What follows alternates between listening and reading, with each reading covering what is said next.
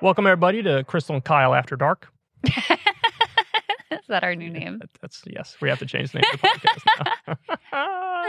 Just kidding, you wish. Anyway, welcome to Krystal Kyle and friends. Uh, got a lot of stuff to talk about today. We have a great interview coming up with a writer on, of a book on Occupy Wall Street, and so we're going to get into the upsides of it, the downsides of it, and everything in between. What the legacy of it, you know, where it pushed us in terms of history, the direction it took us, what grew out of it, so on and so forth. So that should be interesting. Yes, indeed. Um, the book is is fascinating. I, I, for me, it was very thought provoking to think about the way that movement shaped the past decade, the sort of promises of that movement, and how and why they fell short. The framing of it, the 99 versus the one, which I think is a lot better than the framing that the left has today. So I'm excited to talk to him about all those things. Yeah, very true. Before we get into that, though, there's two things that caught my eye. Uh, first, Chris, I'll let you take it over. There's something that happened in San Francisco, which is a pretty big story, and I think we should weigh in on. Yeah, this is getting a lot of attention. So, three school board members in San Francisco on the San Francisco uh, school board were just recall- recalled. The vote was pretty overwhelming. Over in- seventy percent, right? Yeah, in favor of these three members being removed from the board. Um, I'll read from you the local coverage. They say the recall, and this is their analysis of what the issues were. The recall divided the city for the past year with a grassroots effort of frustrated parents and community members pushing for the trustees' removal over the slow reopening of schools during the pandemic and the board's focus on controversial issues like renaming 44 school sites and ending the merit based admission system at Lowell High School. So, a similar thing with that um, high school. This was like, you know, one of their top high schools that you used to have to test to get into. They switched it to a lottery system. Just like there's that's been controversial in New York, especially among the Asian American community. There was a similar backlash in San Francisco over that specific issue. Basically, the sense was that people felt like, you know, oh, you're just changing this because there are too many Asians getting into this high school. So that created a backlash. But really, the big, the core of this issue was that they kept the schools closed for a long time.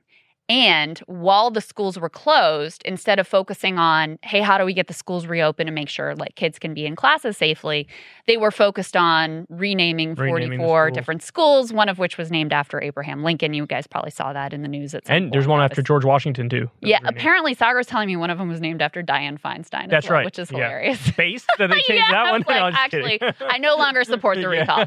Um, but just to give you a sense, I mean, this really was there was uh, very strong support for the recall effort within the Chinese Asian community, Asian yeah, community, mhm. the Chinese American community specifically, but also um, mainstream support in the city. London Breed, the mayor of San Francisco, supported the recall effort specifically for the reason that you know their priorities were misplaced during the, this pandemic she wanted them focused more on getting the schools reopened instead of what she considered to be superfluous issues the people who were opposed to the recall of these three individuals um, they used some sort of typical arguments first of all they tried to say oh this is outside funded it's outside money coming in i'm sure there was some outside money but there was very clearly That's always stupid. It's like we live in America. If Americans are against what you're doing, Yeah, I Like, mean, there, that's what there was very clear. I, I think it's very dismissive. as long as it's not big concern.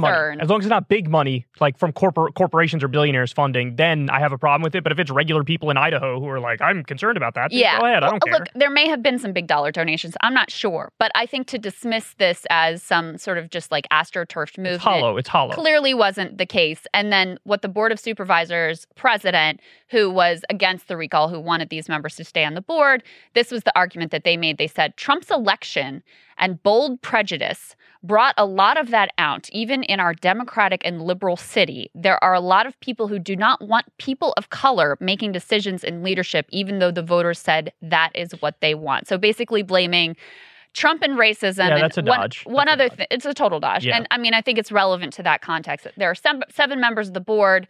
Six of them are people of color, and so it wasn't like I it was just say- people of color on the board. I will say though, I did read one article. I think it was in the Washington Post that said that the people who were organizing the recall election did go on Glenn Beck's show. so it is it is fair to say there was some cozying up to right wing media, if you will. Sure. But that's still the core of the But argument is still incredibly silly. You can't just swat it all aside and and you know. Well, and let me also just say, as a parent, Well, I was going to ask you. I was going to go through. Can we? So let's do that now. Yeah. Let, us go through the things, and, and I'll see what you think. I'll tell you what I. I think the biggest issue that I I'm interested to dive into is the renaming of the schools. So, but put that aside for a second. Let's go thing for thing.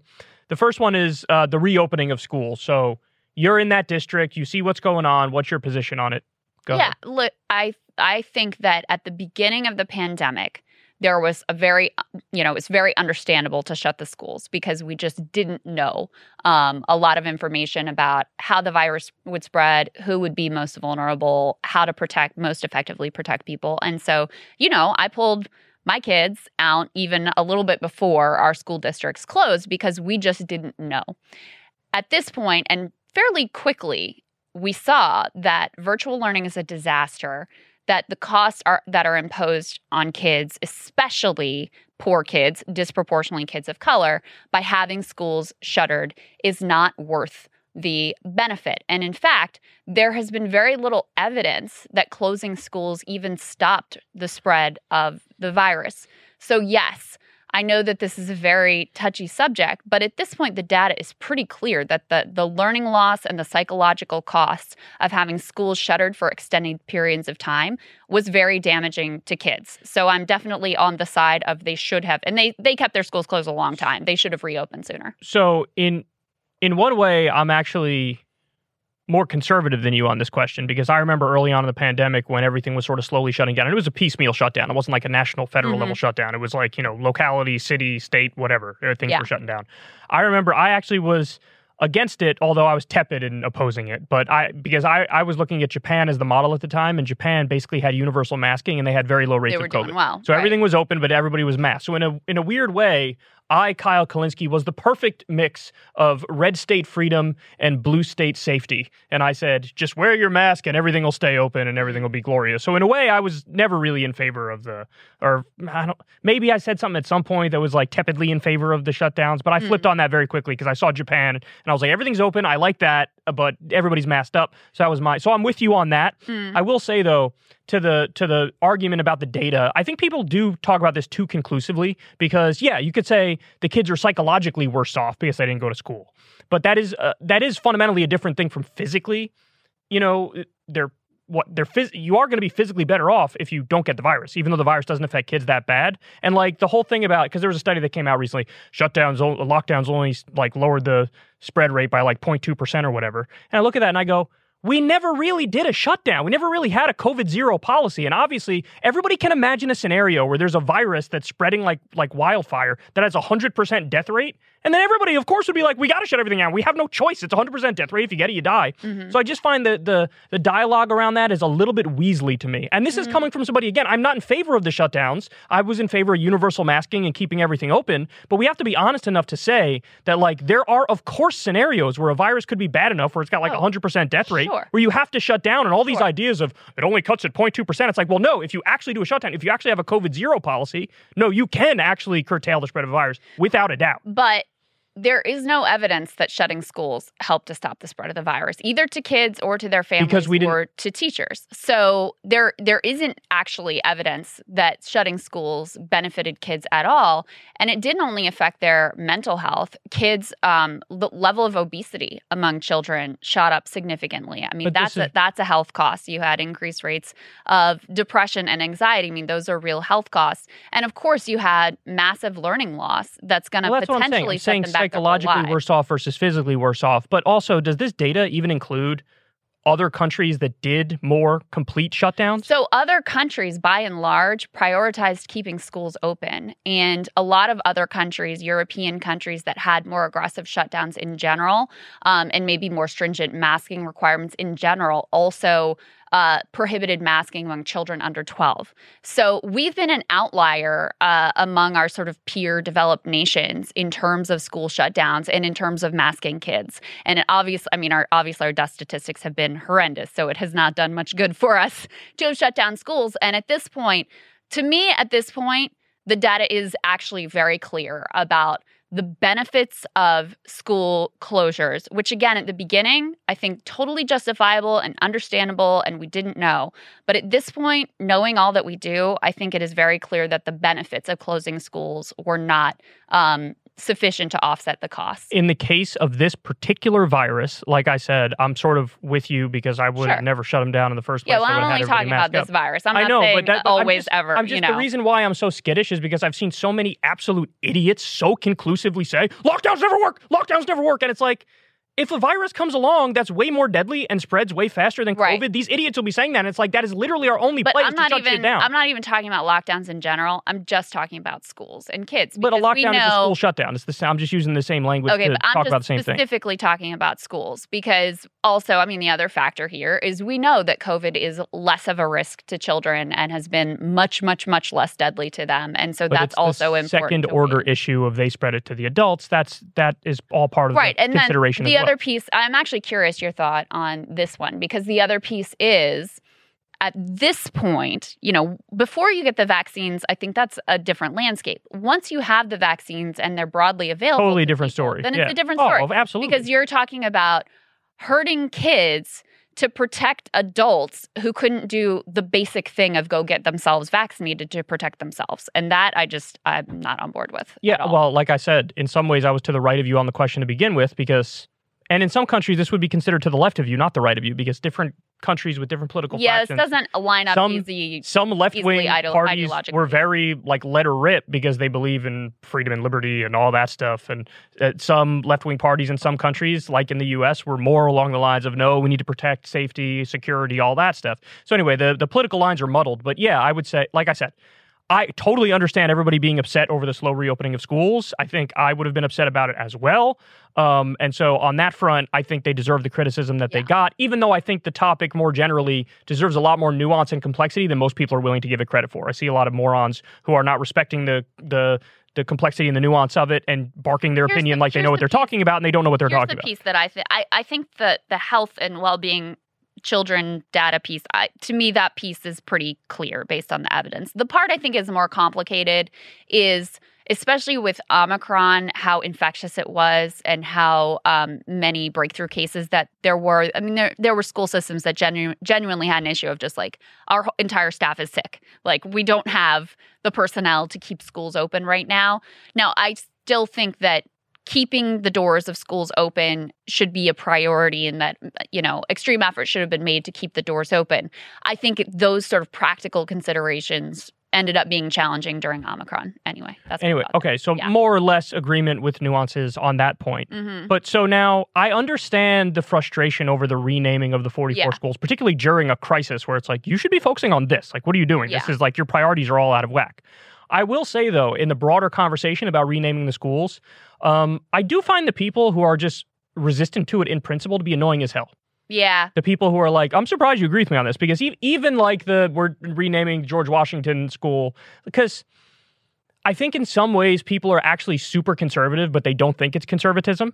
And this is one of those ways. Like the whole deifying the founding fathers and whatnot. It's like, look, that's part of the nat- national mythology.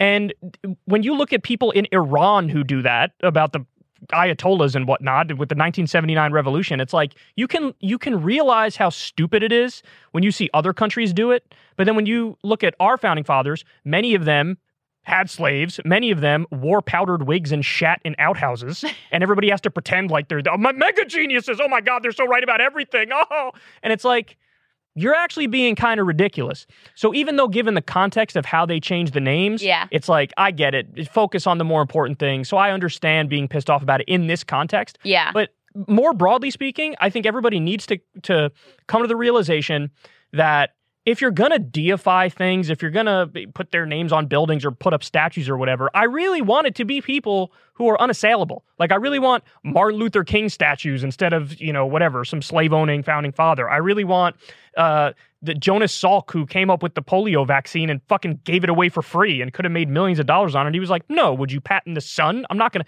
So and and almost nobody agrees with me on this point. Almost everybody's like, "Oh, you know, tradition, keep it up, uh," and it's like, oh, I get how that's easier because it's the lazy thing to do, and it's just like you just don't have to change anything, so nobody gets pissed off. You just leave it as is.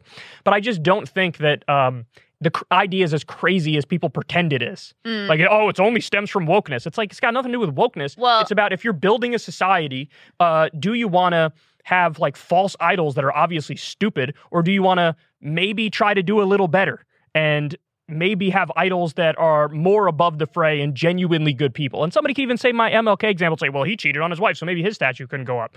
Okay, fair enough. Maybe we don't have statues and shit. But you see my you see my broader point though. It's like Yeah, don't well, I don't know I why people get triggered about like let's uh, change the name of a Confederate school or let's and to be fair, Abraham Lincoln and George Washington are not Confederate. But just Yeah. the idea in general of changing the names, I have no problem with it.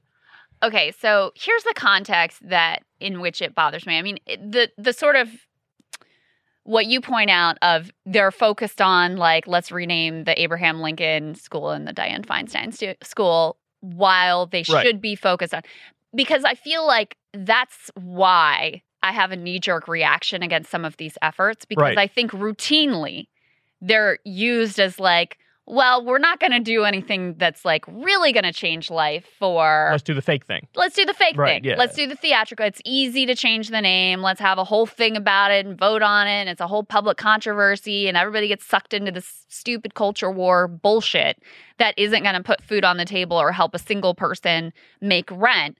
And so that's why the second I see a lot of focus going to one of these efforts, that's why I have a knee jerk reaction against it because that's what we see routinely happening in the Democratic Party.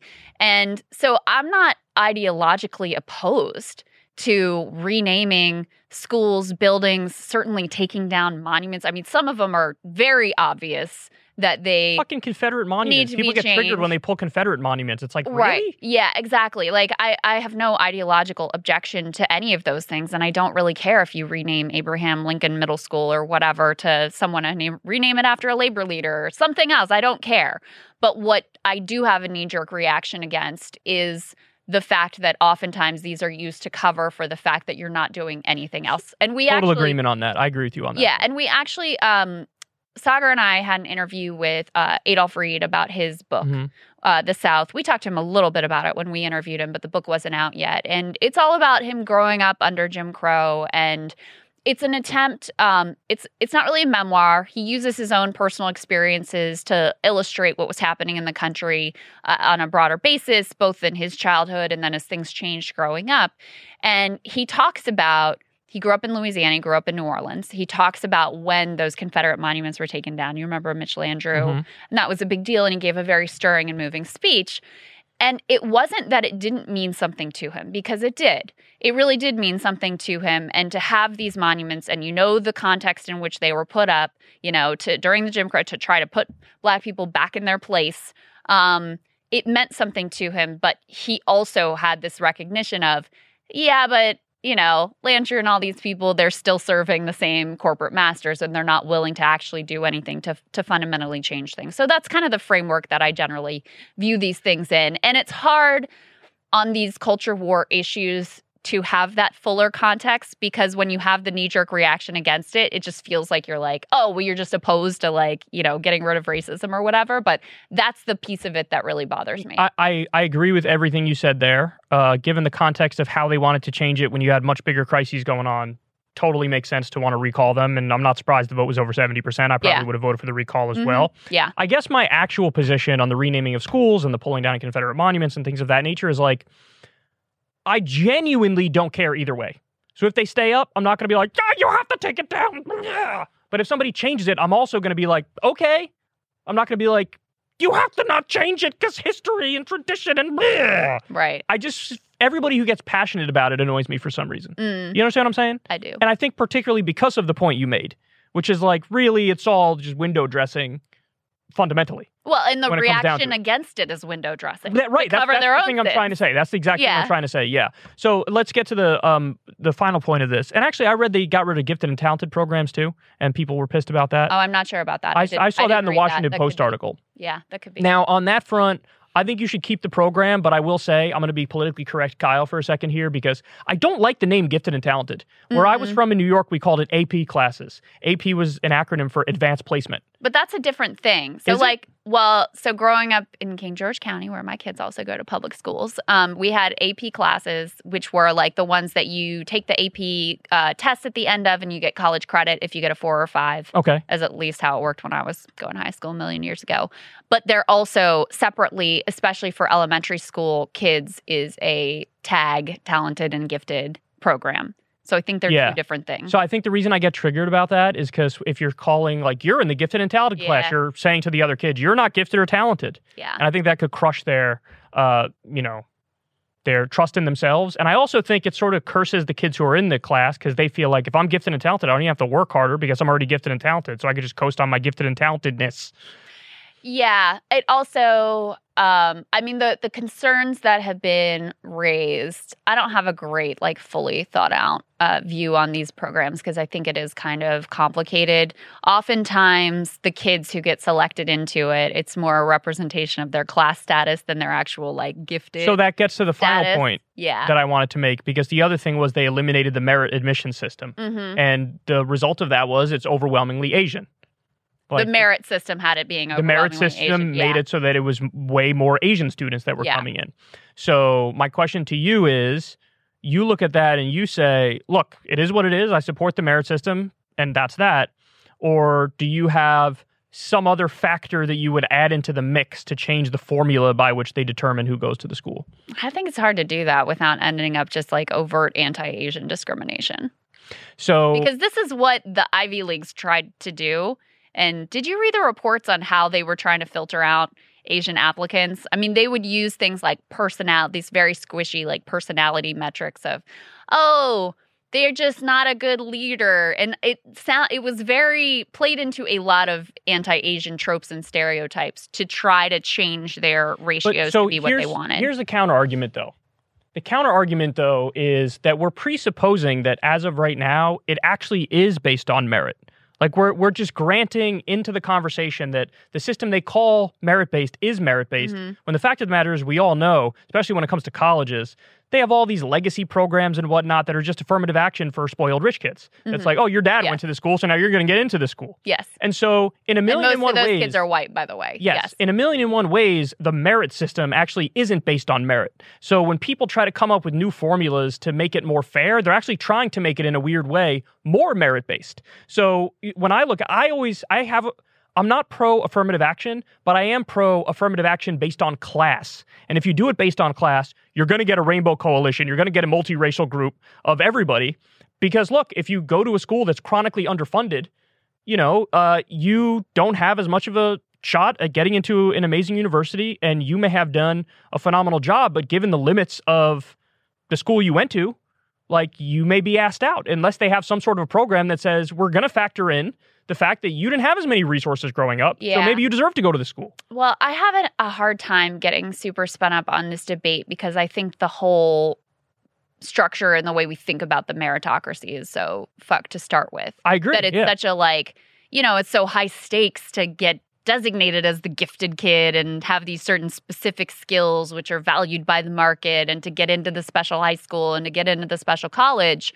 I mean, this is the conversation we had with uh, Freddie DeBoer about how no, we need to acknowledge that like not everybody starts at the same level in terms of what they're good at and what they're not good at. Not everybody has the same ability to achieve in these certain like super like valued by the market skills. And so what we need to do is create a different economy and different set of structures and supports so that if you aren't the gifted and talented kid going to Lowell High School is the name of um, this high school in San Francisco, which is funny because my son's named Lowell. Um, then your life is still going to be fine. Like you're still going to be okay. That's and then why- these debates become a lot less like tense and fraught, where it's like, oh my God, you know, there's massive parent backlash that their kid's not going to be able to get into the special school anymore. Well, now you're going to be okay either way. Well, that's why you need to do not just free college, but also free trade school. So Mhm. you give everybody an avenue, no matter what. Like you're going to have an avenue, you're going to have a path. The way Yeah. it works now, people get all the way up through high school, then they're just sort of dumped out in the real world, and it's like you're kind of on your own. I want that to go continue up through college and or, or through trade school, and then you can get a head start in life in a way. But yeah, I like I generally like the idea of merit based. The thing is. We need to stop pretending that figuring out what merit is is as simple as it sounds because it's not well, I and think, yeah, I, class affirmative action i don't think is a bad idea i think that's actually a wonderful idea I agree with. I'm I'm fine with class affirmative action. I think the I think it makes sense to have kids who are, you know, particularly just hap- happen to have an aptitude for communication or for math or for science or whatever to be in an environment where that can be nurtured and where they're around other kids who have similar gifts in those areas. What I object to is then just saying like the rest of y'all don't matter and good luck in out there in the world because if you don't make it into this group and you didn't happen to win the genetic lottery to have these particular gifts then you're basically going to be screwed. Gotcha. So, um, recall, you ultimately would have voted for it. I would have voted for it. Let's Yeah. hope that whoever replaces them is Is better. Is better, but Yeah. who knows? All right, let's uh let me jump to the final thing real quick before we jump to the interview. So there's a new uh, Meru or Maru public opinion poll Mhm. coming out of Canada. This is on, of course, the uh, trucker protest and blockade. Even though most of them aren't truckers, called the trucker protest and blockade. Um, numbers are surprising. 66% support Trudeau invoking the Emergencies Act. That's a huge majority. 82% say three week Ottawa protest has gone on too long. Mhm. 67% say clear them out. 71% say Canada's handling of it is an international embarrassment. 54% say blame politicians. 56% say premiers caved by lifting restrictions in the certain provinces where they lifted certain Yeah. vaccine Uh-huh. passport restrictions or whatever Yeah. they did. Um, what do you make of this? I'm actually not surprised. So I would not be on the same side of a lot of those poll numbers because I think Trudeau's actions are not just outrageous, but actually really scary. I mean, the things that they're doing with regards to the bank accounts, Freezing bank accounts, yeah. this is crazy. No due process either, by the way. No- they just not- freeze them. Not only no due process, the banks are exempt from liability if they screw up and like freeze anybody's bank account. And it's not just freeze their bank account. This is completely pushing them out of the banking system. You can't get a mortgage, you can't access your money, your credit cards are canceled. I mean, even things like if you've got child support or alimony payments that are supposed to go out, those are done. So not only is there no there there's no recourse the banks are exempt from liability, and the government is pushing them to take these actions against people who are either providing material support or are just present at the protest. Like, that is crazy. That is totally crazy. So why do you think So- the support is so high? I am so I am definitely not on the same side as Canadian public opinion, but I'm not surprised only because um, Canadians have been far more supportive of um, pandemic restrictions from the beginning than we have, and you know, really, uh, pretty much all together went along with much more aggressive, um, you know, vaccine passports and and lockdowns and those sorts of measures that were taken in most places across Canada all the way through up till Omicron. And that's when you finally have this distinct minority group that says, okay, this is, you've gone too far. Now we're going to do something. Um, but I knew that Canadians were broadly supportive of these pandemic measures. I knew that there was broad public sentiment against the protesters. So I wasn't ultimately that surprised that the numbers were like this. Yeah, I mean, to your point, I think they trust their government more. Um, they have universal health care. They have economic mobility that far surpasses that in the United States. Yeah, they think have they reason gener- to maybe trust their government more they than we do. generally feel like their government's looking out for them more because it is. Um, I know that the protests are, it's about $500 million a day in commerce that's axed as a result of these protests. Um, so on the one hand, I get it. If you're affected by the blockade of the trucks and, you know, you want to go somewhere but you can or whatever, I could see those people being upset. I am a little surprised it's this high though Mm, for this reason. And we're not any better in the U.S. because we supported the Patriot Act in the wake of, uh, you know, 9/11 and the war on terror. I think the numbers for the Patriot Act were very high. George Yeah. W. Bush's approval rating was like 90% after that. So we're not any better here. But I think people generally are not good at understanding or conceptualizing the second order consequences, like the other things that may happen as a result of this. And they're not good at putting the shoe on the other foot. And so here's an instance where the very first thing that should have popped your mind, if you're at all, if you're minimally objective about this, is, hmm, if this sets a precedent, how else can it be used? hmm And the answer immediately is like, you try to do some sort of general strike, it's a wrap. They're going to call. They're literally, they're literally, literally calling these people terrorists. Yeah. And Now, agree or disagree. Agree or disagree with what they're protesting for. They want to end the mandates. That's not terrorism. And even if you say a tiny percentage of them are doing violence, okay, but the overwhelming majority of them are peaceful. This is exactly what we say when it's a Black Lives Matter protest or any other protest. The overwhelming majority of them are peaceful. Same thing going on here. So they're calling them terrorists and they're freezing their bank accounts and there's no due process. Obviously, if there's some sort of general strike attempt, if there's some sort of union effort to protest for a new law or, or higher wages or whatever, like they're immediately going to roll this out for these people too. and careful what you wish for. Guys, the whole idea of having a right is that it's it's it's protected. It's not open to the whims of the majority. So even if 99% of the public wants to take away your right to X, X doesn't go away. That's the whole point of a right. And here we're talking about the right to protest, the right to freedom of speech, the right to uh, peaceably assemble, right? Yeah. And so you have to understand that far outweighs whatever your personal opinions are on this trucker protest. And I'll say, I'll be the one to go out there and say it. Like, look, the Teamsters Union, they represent the most truckers in Canada, and they've come out and said, We're not with this protest. 90% of the truckers are vaccinated. And there were great interviews with a bunch of truckers who were like, yeah. You want you want a you want a job? Just get vaccinated. Like that's it. Just get vaccinated. And me personally, I'm you know I'm not totally with them on the whole anti-mandate thing. I think you should do mandate or test, or excuse me, vaccinate or test. So I have that like middle ground policy. So I'm not even with them on a lot of the stuff. But the main takeaway has to be they they've gone way too far. And to have these numbers that are on the side of the government is kind of astounding, if you ask yeah. me. Well, and then there's a whole issue too of because on the one hand, it's like, well, uh, Canadians, I guess, can do what they want with their country, and I'm sort of reluctant to go too far in criticizing their actions, even as disturbing as I find them. Don't be. But then you also have the specter of um, tech companies like GoFundMe and right that's a huge thing too trying to pull the the financial support and this became a whole narrative from the government that then was really pushed out by the media that oh the source of this financing is somehow shady. We don't know how but it's somehow shady. And so gofundme pulls the support.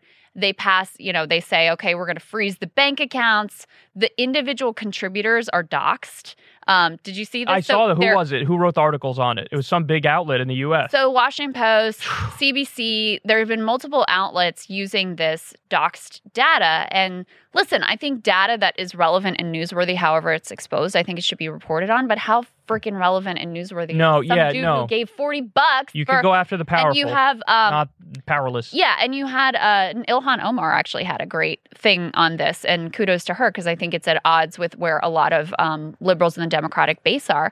There's a woman who owns a bakery. She gave two hundred fifty dollars. and she was doxxed. doxed her life a whole article written about her her bakery had to shut down she's being harassed and that's the other piece that i really object to is like they have definitely I, I have no doubt there are a lot of like anti-vax people in the college I, I there may be fringe people It's a right-leaning But, movement. sure it doesn't matter. but it doesn't matter Right. and their core demands here about pandemic policy aren't something that should be like beyond the pale of public debate. Yeah. They're not actually Look- asking for anything that crazy. The one other thing I want to say here though, to your point about the the precedent that is set, it is very noteworthy how this all went down and when the sort of hammer came down on them because Trudeau wasn't doing a lot. They were kind of allowed to be in Ottawa and do their thing, and the residents were annoyed, but they weren't taking aggressive actions to remove them or arrest them or anything. And I actually haven't seen a single report. I, tell me if I'm wrong, but I haven't seen any reports of actual violence from this movement. Okay,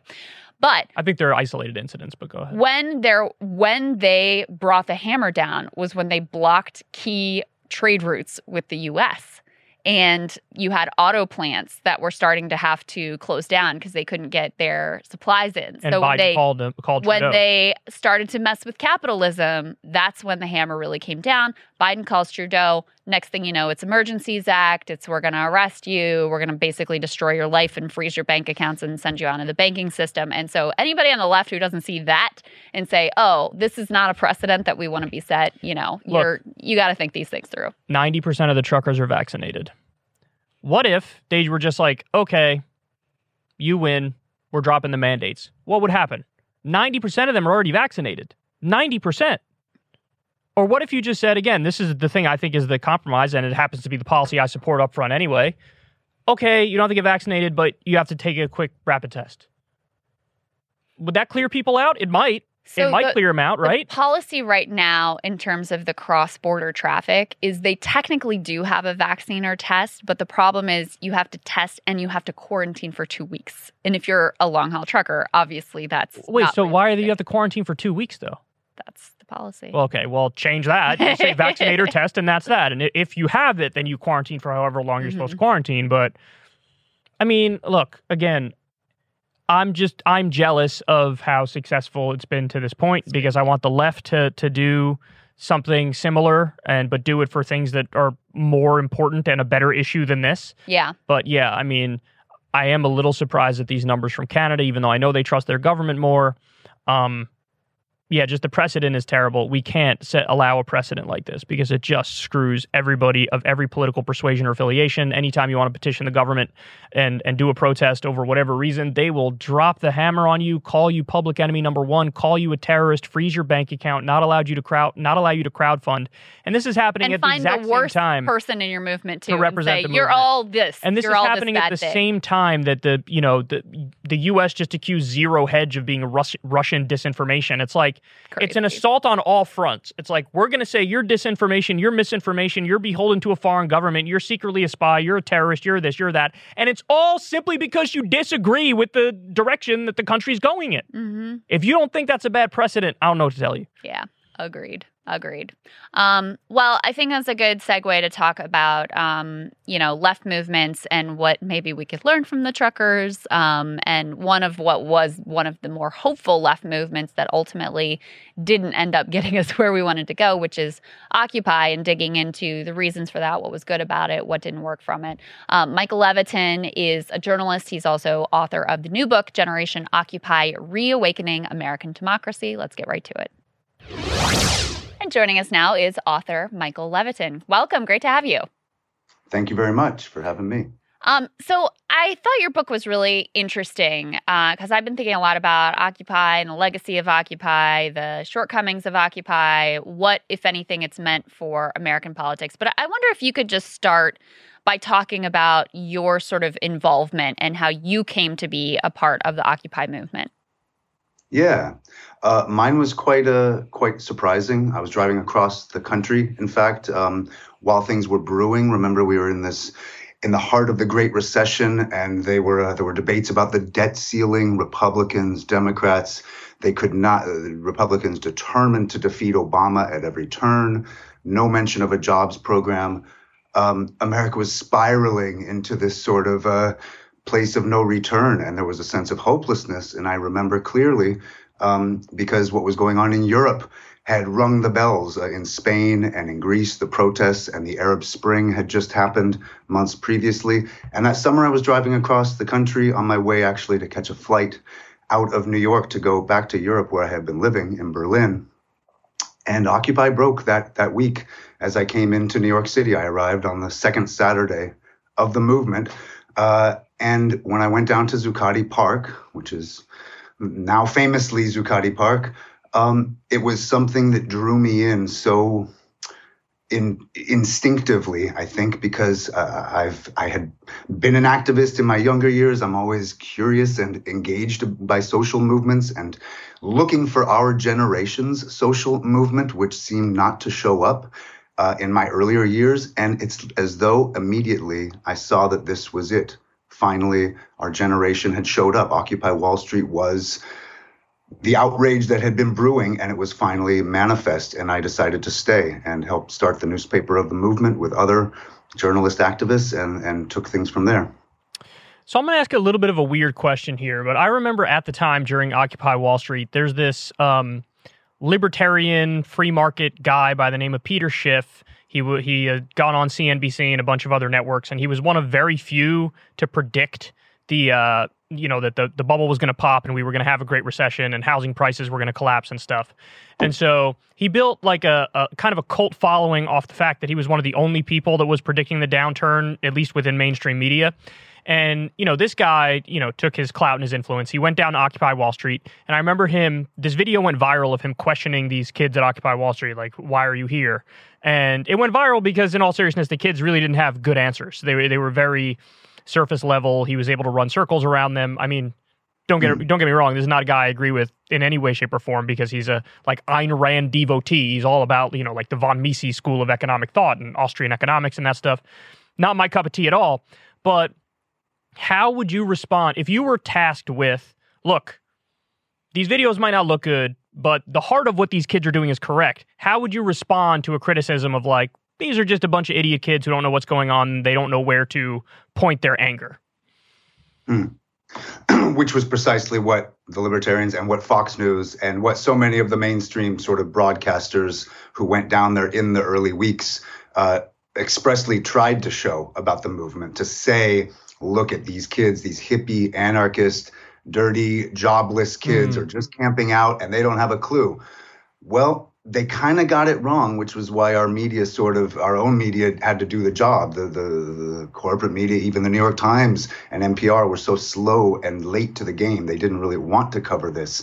Look, people um people have had enough neoliberalism, I think everybody, whether it's easy to express for kids in their 20s, for young people, which was what Occupy Wall Street was fueled by young people, either in college or had just graduated from college. Many had not gone to college, many were unemployed or, you know, it was this uh, incredible mix. That was the beauty of it. It was the movement of the 99%, right? Um, so if some of the young people interviewed at the squares gave this impression of sort of, uh, you know, hippie, uh, lack of focus, not no direction. Um, that might have been true in the way that they spoke to some interviewer trying to poke holes in what precisely do you want, because that was the whole novelty and genius of Occupy Wall Street was that everybody was on board with the same basic idea. We were tired of corporate control of Washington and tired that politicians and bankrolling elections and buying legislate the legislative process to shape outcomes in favor of the 1%, tired of that manipulation of our lives and essentially degradation of our lives, the 99%, in the interests of the billionaire class. Um, and concepts like that are hard to express in sound bites. They don't. You don't. You don't talk about the the one percent and the failures of the capitalist system, the system as a whole, um, in nice little packageable, um, you know, quips that, that that are easy to put in a in a newspaper, a one liner. So I think that when they found people not knowing, oh, do they are they against student debt? Is it climate change? Is it healthcare? Is it? It was all of it, and that was part of Occupy's problem because it wanted to address the whole systemic dysfunction of of Wall Street's control and capture of our political process um, but uh, all of it at once, kind of, um, because it was the system that was the problem. And that was what made it so arresting and why America tuned in, because for once, in our country in decades since really the 60s and even previous you could put back to the FDR years we don't criticize capitalism and the corruption the basic inherent corruption on which our system is built um, which is why it doesn't serve the people's interests in general. So Occupy was shouting all of these things in its slogans, and yes, the right wing media had a field day, but in the end, once the message was out and several weeks got rolling and, and, the movement grew and exploded across the country and across the world with hundreds and hundreds of occupations, I think those people heard the message and it wasn't hard to get on board. Yeah. I mean, it had majority support across the country, you know, the ideas. Which is incredible when you do consider um, the way that the media, pretty much across the board, responded. I mean, right wing media, I mean, they were all this in. I did some research this week looking back at how um, Occupy protesters were characterized. Rush Limbaugh called them pure, genuine parasites, and actually claimed that the rhetoric about the 99% was anti Semitic. Okay. Um, Bret Baier said that uh, the Ayatollah of Iran and Venezuela were supporting the protesters. Oh I mean, it's just God. classic stuff. Erick Erickson launched this whole campaign about how this is the lazy 47%. Oh, yeah, that's Mitt Romney's line, Then that's where yeah. Mitt Romney comes up with that. And we're the, the hardworking tax paying 53%. Liberal outlets, uh, you tell me if this accords with your your recollection as well. Times NPR was raked across the coals from their own listeners for just not covering the protests Absolutely. at all. Then when they yep. do start to cover, you get a lot of this sort of dismissive, like, you know, trying to make fun of the individual protesters. Erin Burnett. Erin Burnett was famous was, for what she was like, really? Yeah. really? She was, she was new at CNN. Yeah. And she did a whole totally contemptful piece. She was like, they don't even know how great the uh, bailouts were actually for ordinary mm. taxpayers. They don't get how great the bank bailouts really were. Glenn Greenwald raked her across the coals for that in epic form, by the way. So I think it's incredible to look back at that, to recognize that there was this totally sort of like uniform, contempt filled, bipartisan view of the protesters. And yet, I don't think that the left has yet come up with a, a slogan or a framing that's superior to the 99% versus the 1%. Like that division was the correct divide. And whenever the left has sort of leaned into that type of a division, and it is a divisive rhetoric, but in a fruitful way, um, I think that's been profoundly effective.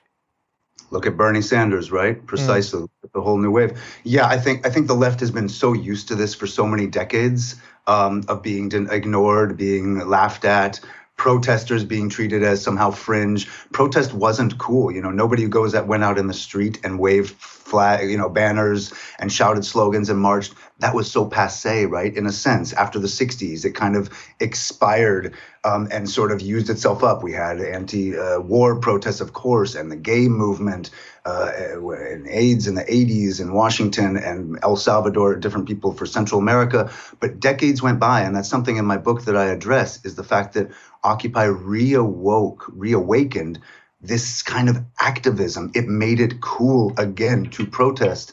Um, the idea that the media wouldn't cover it was not new. It wasn't like the movement was expecting it to, which is why what Occupy did in the place of that media that intentionally kind of put it in its place and tried to pretend it wasn't happening. These kids will just up and disappear. Give them a week or two, just like they're saying about the truckers in Ottawa, right? Yeah. Just give them a few weeks, they'll be gone. And I'd like to talk about that because there's obviously comparisons you might want to draw, talking about the way the media has and the right wing media, your your your Limbaugh, Hannity oriented crowd is reacting toward Ottawa versus what they were to Occupy. Yes. That's a clear distinction. But I want to say that what Occupy people did uh, to fill that gap, to fill that void and create their media has been a model for what the entire decade since Occupy, what activists and, and the entire social movement era that we're in um, has now come to almost master. It created its own viral media that went around the mainstream. It knew the mainstream would not cover it. It wasn't capable of using the language and the uh, aggressive confrontation against the system and the structural systemic ills of our system. So, occupied by Twitter, by Facebook, remember these things were new. We had just gotten cell phones in our pockets like very recently, prior to 2011, maybe 2009, 10. Uh, people viral video we had never done that before occupy wall street we used the new technology that was literally in our hand and new forms of organizing with with, with uh, various the Tumblr blogs and various email chain lists and Google Docs had just come in, so we could write you know manifestos, we could write together, and people could share. All of this was new. We invented this kind of new form of viral, immediate, um, mass participation. Uh, publicity for ourselves and and generating this groundswell of support. And look at what movements since Occupy have done with that. Black Lives Matter built on that and improved on it. And Standing Rock out in the middle of the North Dakota uh, plains protesting a pipeline was able to bring the whole country into that fight through its use of its own media. Um, and, and of course, Me Too, the Women's March, the climate movement, young gen- Generation Z, Gen Z are masters of this, the March for Our Lives um, they generated their own media. And I think that Occupy showed in a way that movements before it hadn't how you can do that in the absence of a mainstream that's ready to get on board, which frankly it has shown over and over it sort of never will be. So let me get to, you know, some of my criticisms of it because the left, I mean, we get sort of used to, well, we won this moral victory and I'm like, what about the actual victory? I care more about the actual victory. We got to get to that part. And so like part of me, look, I want to you know, pay homage to the movements that came before us and, you know, give them their due diligence. I don't want them to look at me or my criticisms or whatever as like that's, you know, enemy rhetoric or you're conceding ground to the other side or whatever. That's not my intention here. But when I look at the downsides, not just of Occupy, but of actually all the movements you just mentioned, March for Our Lives, uh, you know, the uh, Pussy Hat March. What was it? The Women's, March, right? the Black Lives Matter. Uh, you know, in the in the previous summer. Um, when I look at all of them, I have two main criticisms. One of them is, and this is a general issue I see on left left versus right. Like you mentioned the Ottawa protest before. that's being run by ex-military and ex-police. And as a general rule, when you have ex-military and ex-police, they have an ethos that's in them, and that ethos is discipline, leadership, order, hierarchy, eyes on the prize, execute it. Okay, that's what I see from the right.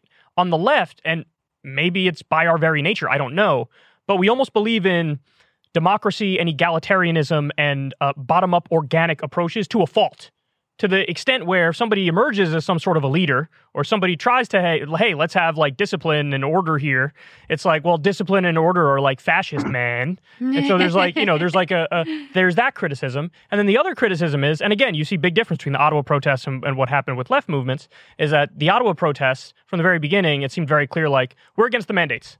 Why are you protesting? Well we want to end the mandates. Okay you talk to a lefty hey why are you here the systemic structures of the institutions of all these like it's it's always like eight layers deep of analysis. Like you ask a question and you're talking to like noam chomsky fused with foucault and, and it just uh, ends up in like mumbo jumbo. So my criticism has always been where's the order? Where's the leadership? Where's the hierarchy? Uh, and then also for the love of god there needs to be a core messaging thing where it's not just the slogan, which I admit sounds good and has moved us in the right direction, but it's like, what are you here for? I'm here for universal health care, right to a union, $15 minimum wage, break up the banks.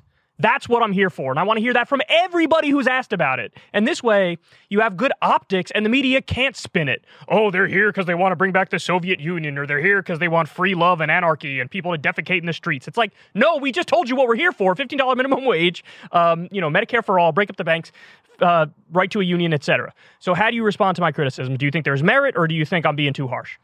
Absolutely. I think you're you're saying something that is the unspoken sort of um it's a bit taboo to talk like that on the left. I think that uh everybody knows what you just said is I, I feel absolutely clear. I, I make I don't spend my time in the book um, making this argument over and over, but I, I do weave that idea throughout the book, the failings of this model of kind of anti-hierarchical consensus based, you know, not elevating leaders when really a movement requires them to progress and to advance goals and put policies on the table that real people in power can then, you know, wrestle with.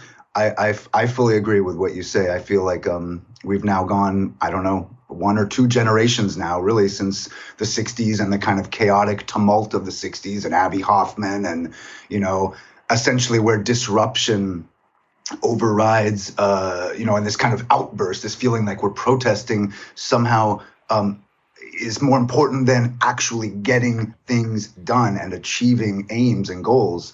Um, I really agree. I think the left is in this.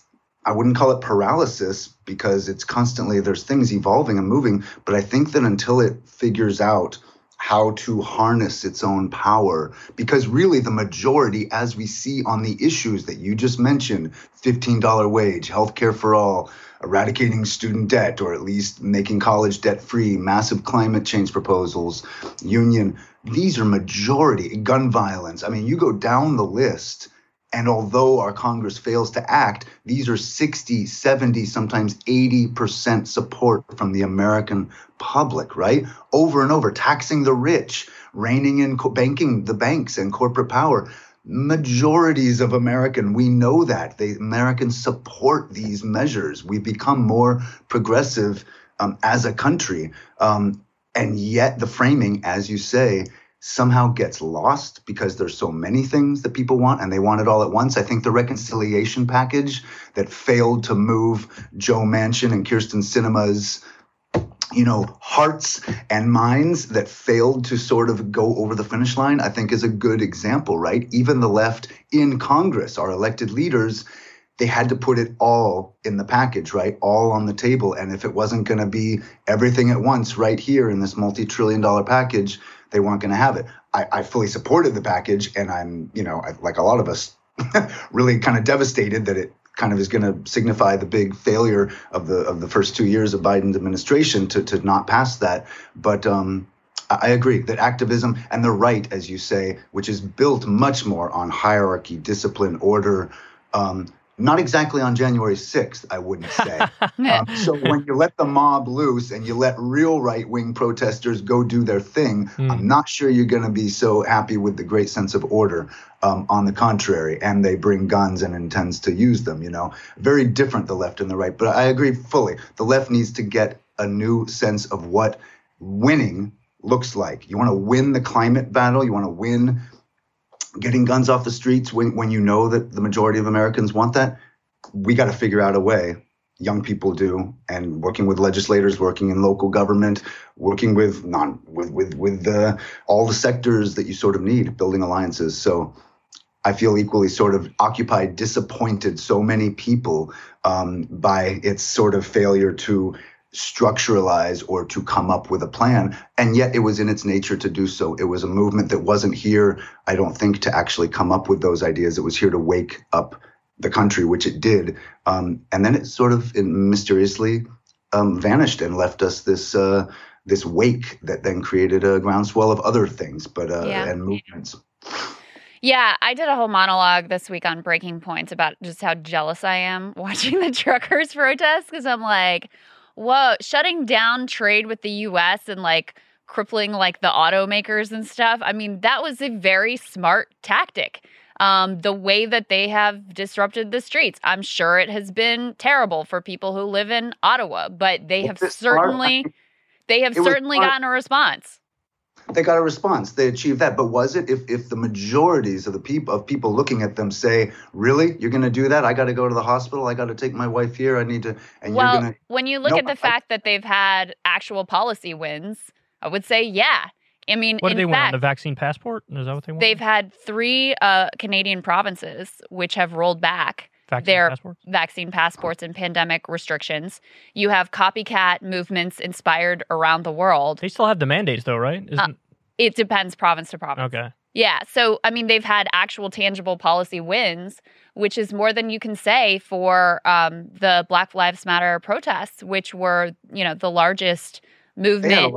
They had a lot they they reformed. They got cameras put on police. They got various. I mean, there, there at the federal level, not only did we not defund the police, we're like, let's fund the police more. I mean, they haven't passed a single. that was piece. Biden's response. That was He's Biden's like, response. I agree with these protesters, man. So I'm going to fund the cops more. Right. What? so I mean, they haven't gotten a single piece of federal legislation passed, and it's even worse than it just being ultimately directionless and not as effective as it could have been because i grant you at the local level there were things that actually that did get through and there were individual candidates who who ultimately benefited but now the national black lives matter organization is being taken over by a bunch of clintonites um, so it's less There's than a big scandal too about money being uh, yeah gone totally. Yeah. And so Mignon Moore and the DNC's top lawyer are now taking over the leadership positions. So when you have the the vacuum and you're you don't have that the leadership and you don't have the goals it's very easy for the people who you know are corporate aligned and do have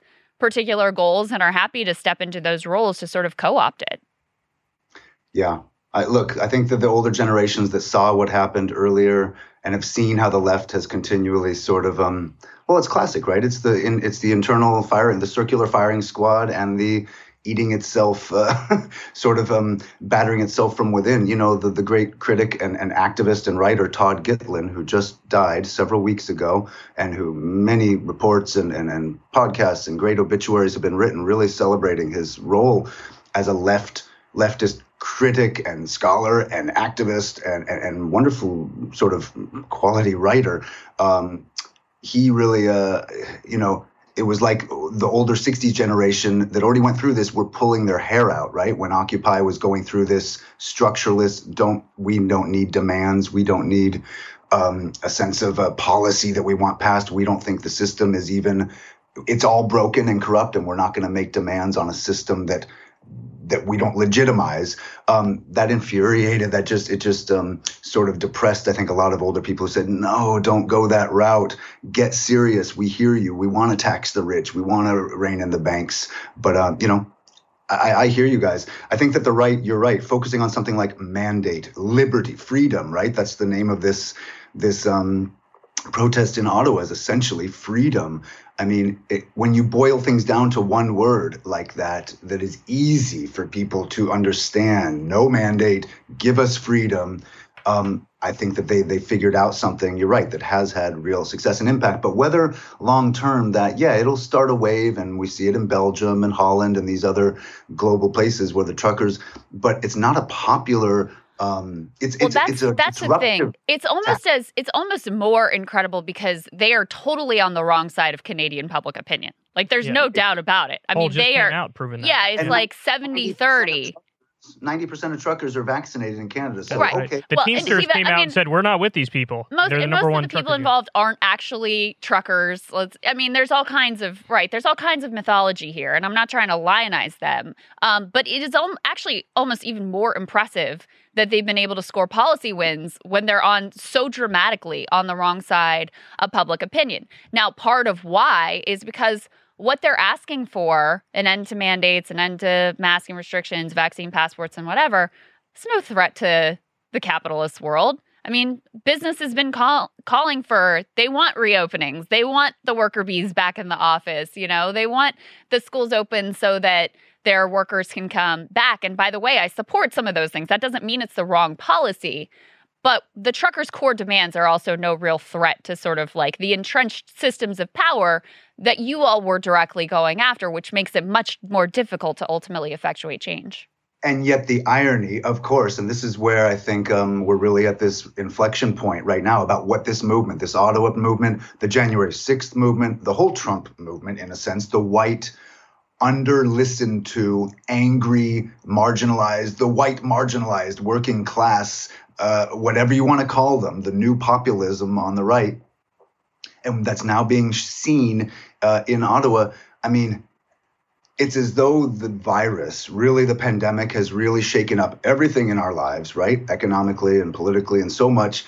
It's also totally blurred these lines where the people in Ottawa and the whole the right, those are those are those are guys who aren't making, you know, if they miss a paycheck, they're in trouble, right? These are folks living on the edge, just like the folks that Occupy Wall Street was sort of talking about. These are working people who can't afford to have the system, uh, you know, sort of take one more thing away from them, and yet it's it's blending this kind of uh, populism where you're right. They're not talking about the banks right now, but they're equally angry about corporate control and the banks and corruption and, and big pharma and big whatever, big oil. Well, the truckers aren't worried about big oil because they rely on it.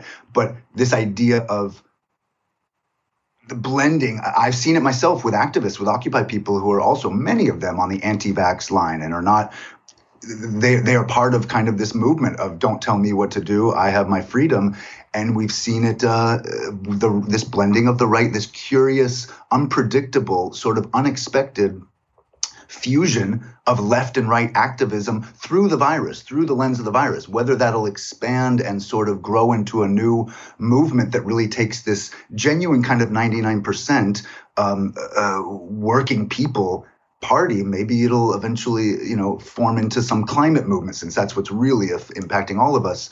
I don't know if the right the, the right side can get on with on that board with that, but um, I think that that's what we're seeing with this Ottawa protest. It's really hard to measure up. We're in the middle of it right now, but um, it's the right. High, not hijacking, but sort of borrowing the techniques of left protest, or at least doing what you know Occupy did, and what many movements are doing, and yet and yet coming at it from such a different perspective um, and blending these different people that don't fit neatly into a box. Um, Yeah, yeah. To your point, yes, there's definitely, and you see this on the left for sure. We've talked about it. There's, there's not, there is no like, what's the true leftist position or true socialist position on lockdowns and vaccine mandates? It's like I know plenty of leftists and socialists who are pro lockdown. I know plenty of leftists and socialists who are anti lockdown. I know plenty of leftists and socialists who are pro vaccine mandate. I know plenty who are anti vaccine mandate. There's some like me who like the vaccinator test approach. Like, so that's sort of all over the place. But to your point, the connecting tissue between, you know, right leaning uprisings and left leaning uprisings, it really, it's anger at elites. It's just anger at our institutions. It's the fact that, like, nothing seems to work well anymore. Nobody seems to have any hope anymore that the, we could have a brighter future. And um, I will say, though, and this might make me an asshole, but I am significantly less sympathetic to Canadians because they have fucking healthcare. and I covered a story. I covered a story on my show maybe uh, like eight years ago or something. I don't remember if it was just a ranking of economic mobility or as they called it social mobility, so mm. the ability for one generation to do climb higher up that economic ladder than the other. But either Canada was like number one in the world in what, what used to be considered the American dream, or there was like a direct comparison between Canada and the U.S. and Canada blew the U.S. out of the water on the issue of the American dream. So uh, I'm I'm a lot less sympathetic to them. I'm a lot more sympathetic to Americans. So. good point. Yeah, I think they were. Along with Denmark, they're considered like the most comfortable, right. basically, well, most well structured, organized, desirable society, right? Like like a Nordic sort of. That's right. Yeah. Well, I hate to admit this. I'm sorry that these words are about to exit my mouth, but David Frum actually made a good point. Get, get off our show. Canadian. but he was talking about how their middle, they, you know, they're experiencing the same widening of inequality trends that every country in the world is. But their middle fifth has remained much stronger and much solid, more solid than certainly ours has, but also other countries as well. Um, which is part of why you still have, you know, relatively high levels of trust in government. The numbers there versus what they are here with regards to sort of trust in the government on the pandemic and um, willingness to Trudeau is taking extraordinary measures right now in terms of invoking the Emergencies yeah, Act, I, something I that something that no prime minister has ever done before, um, ordering banks to freeze, freeze people's yeah. bank accounts and totally like push them out of the financial system altogether if they either materially support the protest or attend a protest. Uh, these, I have to think, I have to hope that Americans would be uncomfortable with the federal government seizing. We weren't. Look at the Patriot level Act. of of power. Patriot Act was the same oh, shit. That's a, yeah, that's the thing. I mean, it's it's um anyway. So I but I do think that Canadians have a greater level of sort of trust in their government, and perhaps for good reasons. True. Absolutely. But I think what you hit on already, uh, saying the elites, it, it really is. It's about that, and whether the right has a problem with science with with believing basic facts and, and truths the way in the media. I mean, the right has a major major kind of hole in its intellect in the sense that this populist right really basically doesn't believe actual what's true and what's not. Does the virus kill you? Does it not? Can you lo- use what Trump says, you know, inject it in your veins or can't you? Trusting, I mean, anti-science uh, in terms of climate change, in terms of the pandemic, in terms of anything. So we have a major divide, but I think like what you said is absolutely true. I think if a populist leader, frankly, or if populism on the right organizes itself intelligently and actually tones down a bit of the crazy and a bit of the denial of truth and facts and simply addresses the issues of wealth disparity and inequality and injustice from a pretty nuts and bolts, say it like it is, kind of like Bernie Sanders, kind of like he did, no holds barred, taking off the, the kid gloves and just say it like it is. But uh, does it from the from a, from a more rightward perspective, uh, talking to the working people. I think that's probably speaking of you know what has the best chance to break through and create a mass populist movement if it tones down a bit of the of, of the madness that that that can do it. Because i don't think yeah the right is not going to listen to lefty um, sort of uh, anything like you say all your socialist friends that you speak of which yeah although i mean bernie in 2016 did a pretty good job you know? I he mean did? he had a significant uh, level of support among the white working class. I'm i'd be curious why you think that is. And also, I'd love to know a little bit more from your perspective of how the Bernie 2016 campaign sort of grows directly out of Occupy, because I know that's something you you write about in the book. It's a major point. I really I feel like that's maybe the most relevant um, aspect. People wondered why why focus on Occupy, right? It kind of is totally out of our memory. It was a decade ago, September of 2011. Literally, we passed the 10 year mark just just this fall there's real reasons to focus on what the significance of Occupy, despite its failures, despite its almost immediate disappearance um, from the scene, what it left in its wake was profound. And one thing that I found in my research and interviewing many people was just the way that it utterly reshaped and reformed the Democratic Party. We did not, there was not this this radically, not even radical, just simply um, very forthright speaking to the issues of working people. There wasn't a progressive wing that had muscle in the Democratic Party. It was fringe people. It was people like Bernie uh, who were shouting into the wilderness, you know, decades ago, or people like Paul Wellstone or um, Russ Feingold. Uh, Russ Feingold uh, or the Ohio um, Anthony Senator. Weiner. anyway, it was a handful of who were never taken seriously. I wouldn't lump Weiner into that mixed metaphor, but lump him into that group. But uh, necessarily, Bernie came along, and what Occupy had done was awoken this sense of the vocabulary, like we say, mm. like you had said earlier, the 99%. You couldn't get a better winning slogan and soundbite than we are the 99%. That was it. That was at the core of Occupy's message inequality. We have rights. We demand change. Um, the majority. And Bernie took that that new that change in the American consciousness, where people were now ready to hear the argument of wealth inequality and corporate corruption of Washington. It had never been spoken like that before, but Bernie had been saying that for decades, but no one had listened to him. He was a socialist from Vermont. Um, and all of a sudden, what he did in 2014, 2015 with his campaign, Elizabeth Warren, of course, kind of led the way by winning her election in 2012, and Obama capitalizing on the Occupy theme with his reelection in 2012, beating Mitt Romney on his 47% line and sort of casting them as, you know, casting it as a, basically a reelection on a sense of inequality and tackling inequality, which of course he did very little to do.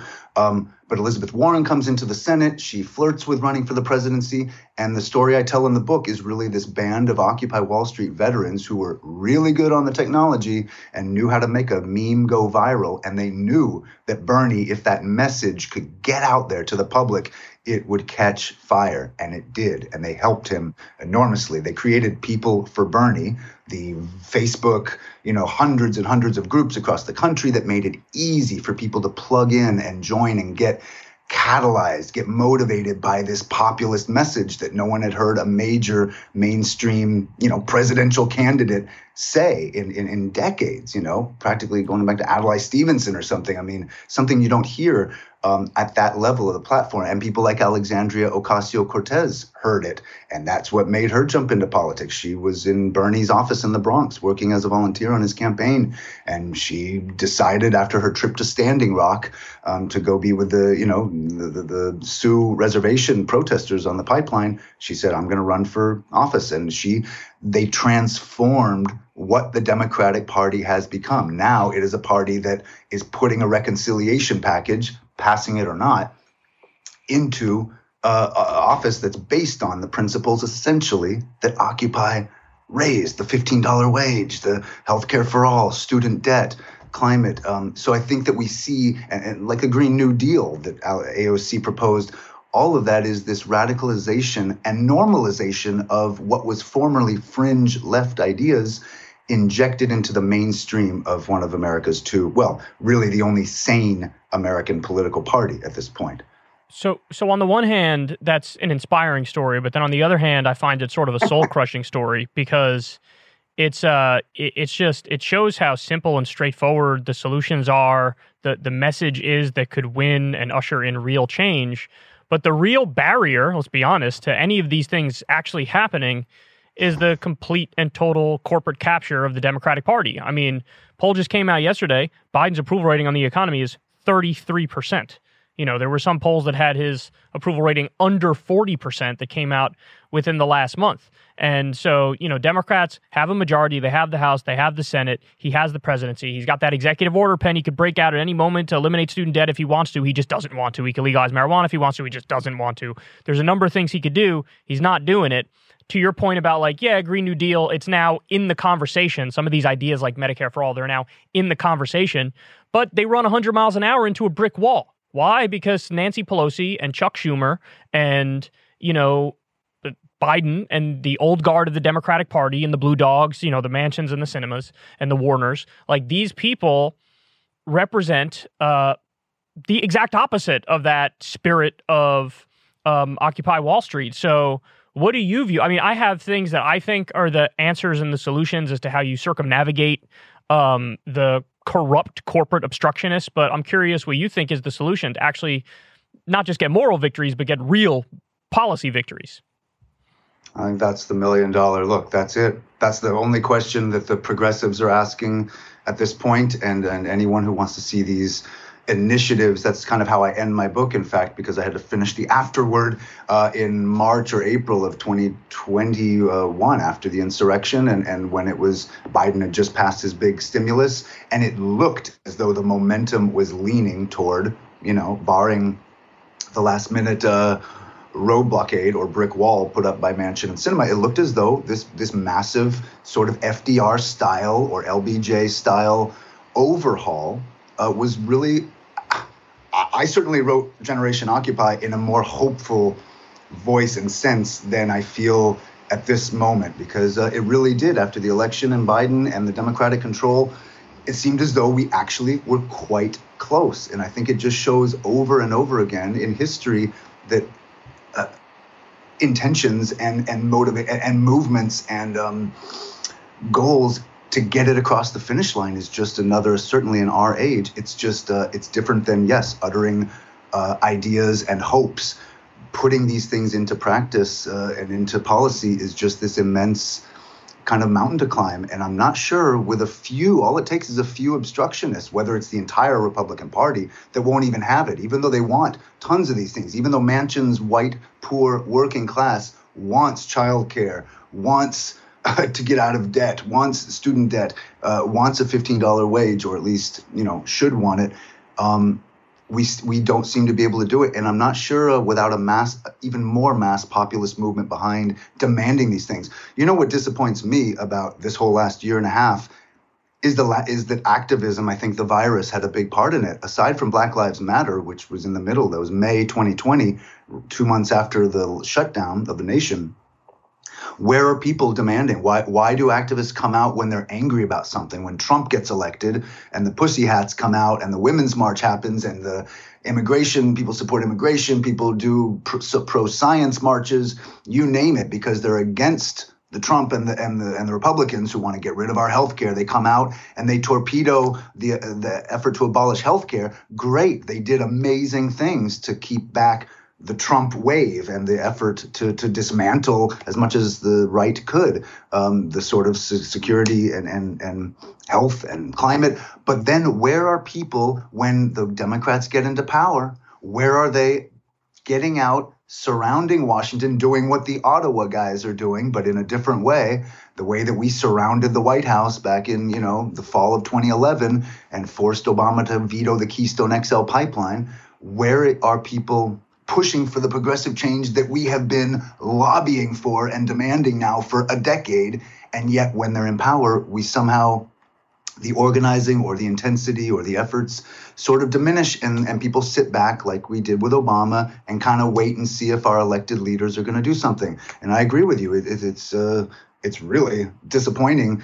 All it would take would be some really innovative energetic new leadership or, or just a new message um, yeah. to spark people, but it's just not happened yet. And we're waiting, and it looks like there's just failure in Washington. I think the there's another big problem for the left right now that I'm very curious your thoughts on, which is that um, most of the the left energy that I see, and granted, this is in a lot of online spaces, not real life spaces, but online spaces, is about more subtraction than addition.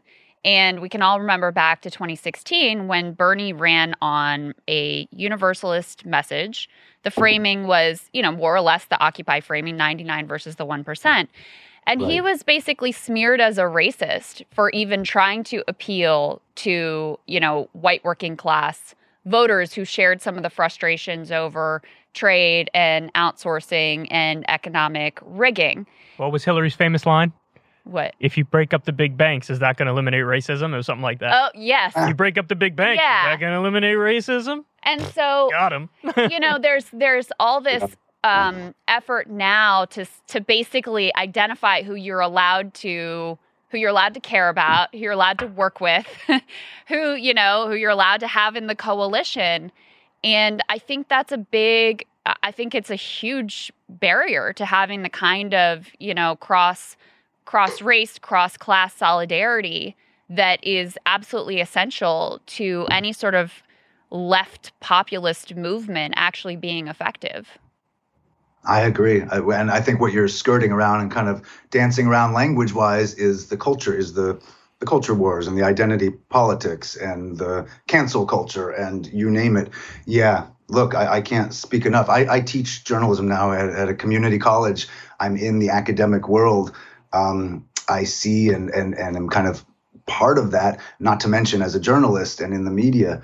Um, I think that the left you know, the deeper it goes, and, and and and again, this isn't new, right? It started in the '60s. It started with with with with let's not focus on real bread and butter economic issues that impact everyone let's divide let's uh, focus on the people this group and let's focus on and it's all legitimate of course let's you know latino latin american people native american people african american people women of course and then you know and gay movements all these movements that created the modern left this alliance this mass alliance mm-hmm. but who did that leave out and who does it continue to leave out is your you know in the 40s to 50% of the population of the country which is white people and many of them working class people who are also deeply in debt deeply struggling deeply angry hate hated as you said watching the bank bailouts and what obama did and how washington capitulated. I mean well, let's be clear. A, a, lot of working class people of all races feel left out yeah. by that politics. I, I was just going to say, I reject just, the framing because when you look at polling on on these issues that we're talking about, remember there was a poll that came out on defund the police. Eighteen percent of the country supports it. The overwhelming majority of black voters are against it. Um, there was the famous Latinx poll where it's like literally three percent of Latinos right. or something. You accept that framing. I want to talk about that, but that's not it. Even like there were even polls. I'm blanking on the specifics, but generally this idea of like, do you think people are too easily offended? And the overwhelming majority of people are like, yeah, people are too easily offended. And that includes people of all races and backgrounds. So it's almost like a very insular little clique of academic elites with an outsized um, you know, a louder voice in the media that get to drive this ship and steer this ship, and then everybody follows suit. It's like the thing that just happened with Joe Rogan, where they try to isolate the times where he said the N word in context, talking about the word, not using the word against anybody, that becomes the portrait of all of Joe Rogan his entire career. And then all the stuff like you showed on your show of like, here he is endorsing Bernie Sanders, here he is endorsing universal health care, here he is, you know, whatever, fill in the blank, saying he thinks Michelle Obama would make a great president. Here, like all those things don't count, don't matter. We've now determined right. this is who he is. And I think that it's just this it's misleading on purpose and it is like you said the main point is it's about subtraction and not addition. It's about yeah. look we don't want a certain kind of person amongst us. And the left used to be about purity of policy. Now at least in strands online it's about purity of character. And i got bad mm. news for you. If you want to create a movement around purity of character we're all fucked because none of us is going to Not a single one of us is going to get through a purity test on character. Are you right. kidding and me? Even Bernie, and even Bernie, who, as you say, had such a, I mean, he's unbendable over decades and decades of his support on the issues, right? Unbendable, and yet he got nailed on really kind of yeah on, on race that he wasn't enough speaking to to the black population or that he wasn't attentive to everyone and he tries to be utterly speaking to everyone and pluralistic he got I, I arrested really, protesting segregation Right. Like, right. is that not the debate ender? No, he was he was he for was, gay marriage long before Hillary was. Ar- in the 1990s, there's video of him on the floor of Congress because I think he was in Congress at the time. He wasn't in the Senate yet, but yeah. he's arguing. He got mad at somebody for I think saying homos in the military or something. He was like, "That's di- that's disrespectful language." in the 1990s, the guy was arguing for gay marriage, gay marriage before like gay people were arguing for gay marriage. But try showing up at a rally, try showing up at a protest or going to a, a meeting of activists or not or organizers. Try doing that and actually saying what you're saying and, and, and saying, you know what, let's not focus on identity politics. Let's drop all that. I mean, that's why it's the taboo subject. That's why I'm not quite sure how the left deals with it, which is why I said that if somebody tones down the rhetoric from the right, and actually speaks to these issues, but doesn't fool with all that, doesn't get distracted. Yeah. They have yeah. a better chance of actually building a, a, mass movement because I think a lot of people on the left and center left, maybe not the hardline activists on the left who just really want every language and every bit of, you know, your rhetoric to sort of fall in place and it has to make everyone sort of horizontal. Um, that's not where most people are. And but if the Right. left can't get that in its head, I don't know how you organize because, like you said, you don't go very far when you're. It's about character. We all have flaws. We all say things, and, and we can't be pure. But the left sort of demands it. And let me just say real quick the right will never deliver, even if there is somebody who walks that line and makes the argument and goes full economic populist but doesn't touch the identity stuff. When they're actually in office, they'll do exactly what Trump did, Yeah. which is like, yeah, sure, I Corporate tax said all these populist things, but pfft, here's another tax cut for the rich. Yeah, no, that is that is very true. No, I mean the reason why I've been thinking about this a lot recently. Um, there was, I don't know if you saw, there's a new um, union organizing effort at REI in New York City. And REI is not only a company that brands itself as progressive, it's also organized as a co op. So, seemingly has, you know, in its DNA a commitment to workplace democracy. But of course, they are engaging in the very same union busting tactics that every other company does. And they actually did this podcast where at the beginning of it, the the woman who's hosting the podcast is their um, like chief diversity officer. And she introduces herself, she gives her pronouns, she does an indigenous land call out, and then proceeds to introduce their CEO, who does the same thing, and then launches into the union busting, the same like right wing, totally standard issue union busting propaganda. I guess the one thing that I do find hopeful, certainly I find the, the labor movement really hopeful, you know, in terms of the possibility for the type of solidarity that is essential to have the the wins and the victories for all people that we all would like to see. And I also think that um, there are a lot of young people who see through this really hollow weaponization of identity politics to basically cover a completely corporate agenda. So you get to cloak yourself in the, this virtuous language while union busting being the you know the perfect example starbucks is doing the exact same thing and it does seem like there there are a lot of people who are kind of seeing through that right now and seeing when the CIA is Yeah. sending out their like diversity videos or whatever to say hold on a second you know this is you're not persuading us that you're What- you're the good guys now with all of this They have mental health issues. They use that in like the CIA recruitment ad. Yeah like I'm a Latinx, blah blah blah, and I have mental health issues, and it's like that doesn't. You know, you can still be the drone CIA. pilot. It's Yeah. okay. Come on, come press the red button. It's cool with us. So that gives me a little bit of hope that I feel like there is some awareness of how cynically this um, has been used to try to persuade people who are progressive and well intentioned and want to see everybody thrive. There's starting to be a little bit of awareness of the way that this has been weaponized against movement building for real structural economic change.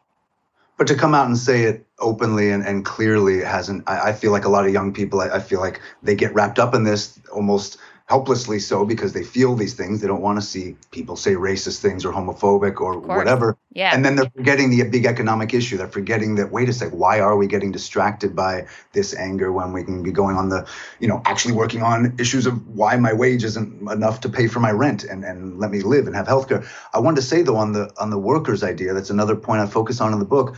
I think that the way that Occupy reawakened the sense of demands that workers can make for themselves. Nobody is lobbying or supporting or elevating the needs and the and the desires of working people to live dignified lives. Very few politicians were, which is why when Occupy sort of rang that bell of the 99%, what we saw in the decade after Occupy was this really I- don't know if you would you call it a flowering or a flourishing of a, a rediscovery of working people's power from the fight for 15 that took off the year after Occupy to the Walmart workers' strikes, which basically shuttered on Black Friday, you know, shuttered Walmart's thousands of stores across the country and around the world. Um, really kind of Occupy inspired, and the idea that uh, and then the teacher strikes that took Mm. off in red Mm. states, the red state revolt, right? White working people, again, demanding higher wages, and they won them. And they got them in state after state Kentucky, Oklahoma, West Virginia, uh, across the country, really, over to Arizona. And I think it shows moving us to the great resignation that we are in today, where people have just had enough and it's not worth it anymore to go to work, work for some company that you know is just padding its pockets in profits while you're making basically barely living wage. Um, I think that that trend, that's to me is the hopeful one because it shows that we've our consciousness as a work uh, uh as the need to to milit- militantly demand um, better conditions, better rights, better wages is really now kind of a mainstream thing. It's not a fringe, oh, you radical sort of anarcho socialist, you know, workers um, who are asking these things. It's regular people who are leaving McDonald's, who are leaving all the, fat, you know, basic low wage jobs uh, because it's not worth it anymore. And I think that that precipitates something that we haven't yet come to, but we're seeing evolve in terms of worker organizing. Yeah. Yeah. Sure. What's really strange is that I remember in the wake of the um, Great Recession, subprime mortgage crisis, Great Recession, giant downturn, Occupy Wall Street.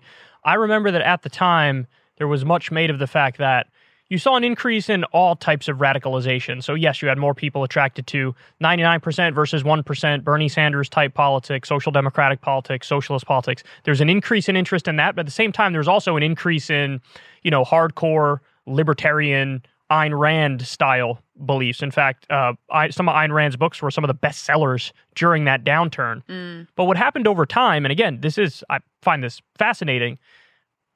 I guess more people than not discovered like that's actually that's not the answer. That if anything, that was part of the problem when you repealed Glass Steagall and got rid of the basic regulation, which led to you know the downturn and the crash.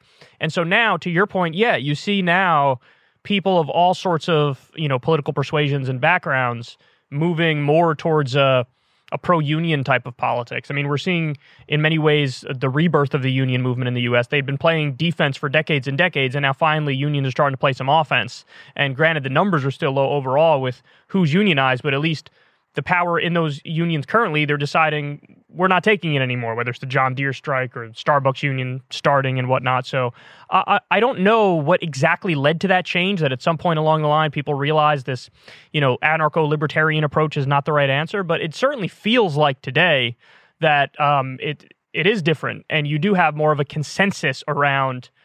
We got we need regulation, we need workplace safety, we need uh, labor unions, and and the answer is not like a government hands off approach.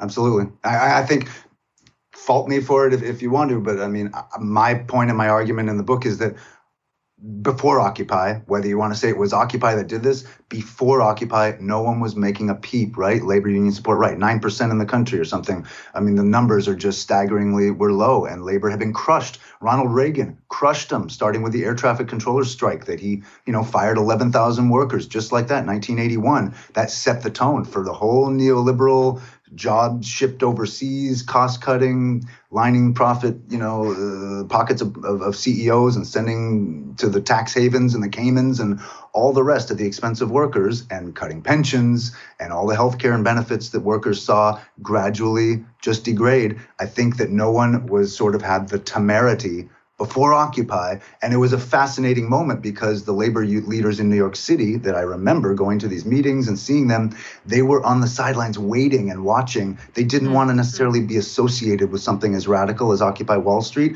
because they're these establishment guys who go and lobby and work with Democratic Party leaders. But when they came and they leaned in and they came out, 30,000 people protested a few weeks into the Occupy movement in New York City, and labor came out in force. And it was a revelation because it showed that the message of the 99%, they had heard it and they had gotten on board. Not all of them, not all workers think thought it was great, but um, it, it, it marked a turning. And I think that that is a moment we can look back at as this birth of this new feeling of a radic of, of a of militancy and a, a, radicalization of the labor movement and maybe as you say like a rebirth of it a renaissance where they're ready to organize in different ways. I think what we've seen in this past decade is a kind of a systematic building on that power up to even this moment um, right now. And and as the corporate, as the Bezoses and the Musks and Zuckerbergs, as that's become the more and more rarefied number of a few centibillionaires, as they're all called, these guys with a hundred billion dollars or more.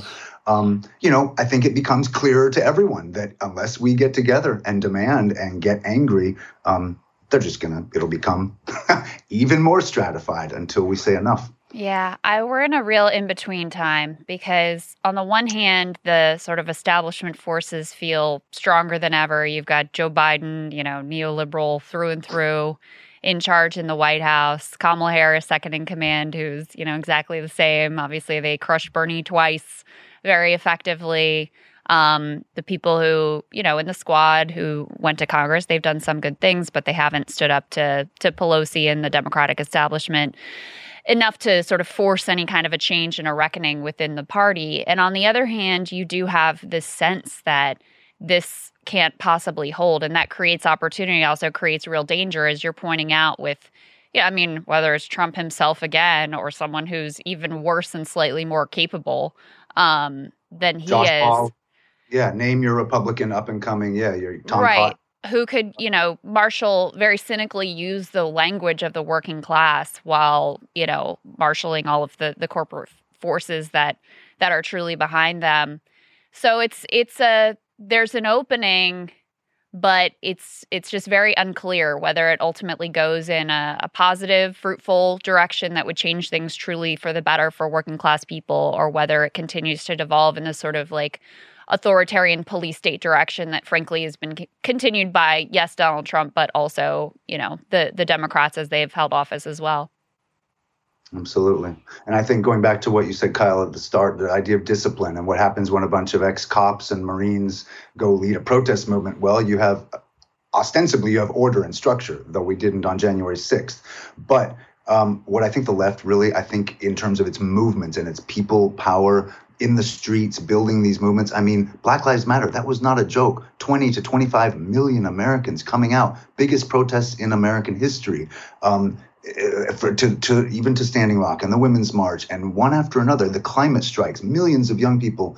But I think that this idea of discipline is so key. And it's another thing, along with identity politics and not getting sidetracked on who's pure and who's saying, using the rhetoric that's accepted. I think that this idea of a movement and of people able to discipline and, and organize themselves into some level of hierarchical or at least um, some rules based on where people can't, like Black Lives Matter, a fringe minority of people kind of, you know, start fires, disrupt, burn things, create havoc that essentially distracts from the great message that 98 or 9% of the people were saying. And basically, the country, including Donald Trump in an election year, basically gets to focus on look at those guys in Portland and Seattle who are burning your cities down and they're coming for you next.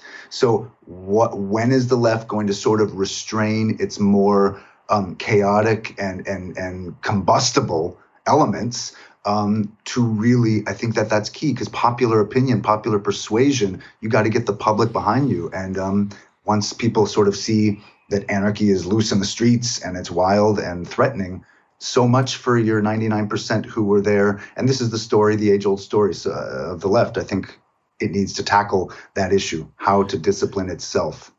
Yeah, yeah. I, again, critics would say, well, it, look, it's about what concessions are just concessions that you shouldn't be making to the right, but you are for optics' sake alone. You know, that would be a criticism of what we're saying. But then, you know, the flip side of it is what concessions are actually just common sense concessions that would help the left get their act together more so that we genuinely could win.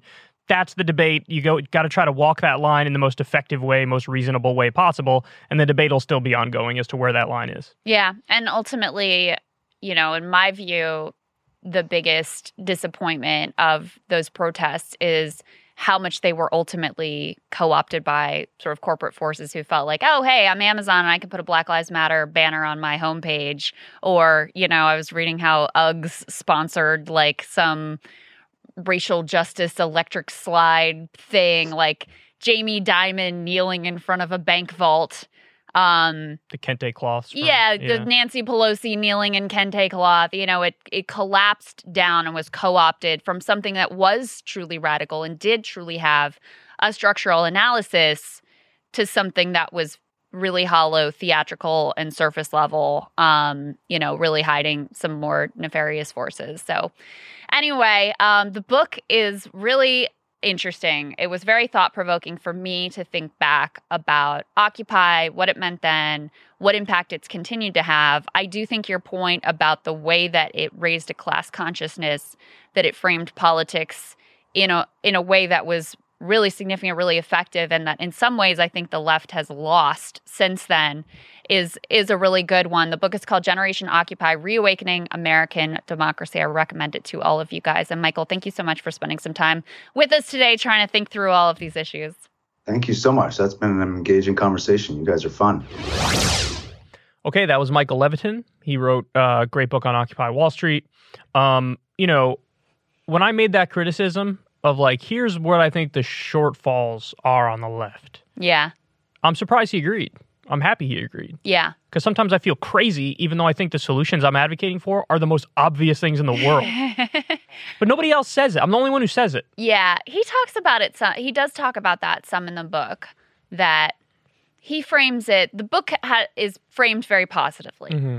And he even said in speaking to us that he feels somewhat less positive now than he did when he After was Build writing Back it. Better failed, yeah. Because he was Mhm. writing at a time, you know, it was probably when I don't know exactly what months he was writing, but you know, when I when we were talking to Bernie about like, here's all the pieces that are in it, and wouldn't this be great if there's affordable childcare and free community college, and you know, maybe the PRO Act is going to make it through, and you had this idea of like, okay, we don't expect we're going to get all of this, but maybe we're actually going to get some good things out of this, and that would represent because Bernie did spearhead the initial drafting of what was in there Mm. that would represent an improvement over what we got in It- the Obama era. It would have been the biggest transformation of the economy since the, the New Deal. Yeah, so that was that was a real thing. It wasn't what all, everything that we wanted. It didn't have Medicare for all. There were a million things that were wrong with it, but it was significant and it was different than what the Democratic Party has been doing our entire lives. So when you write the that book at that moment, it feels very different than when you're now looking at it. You're like, Build Back Better is dead. The Democrats are about to get wiped out in the midterms. Trump is probably coming back in 2024.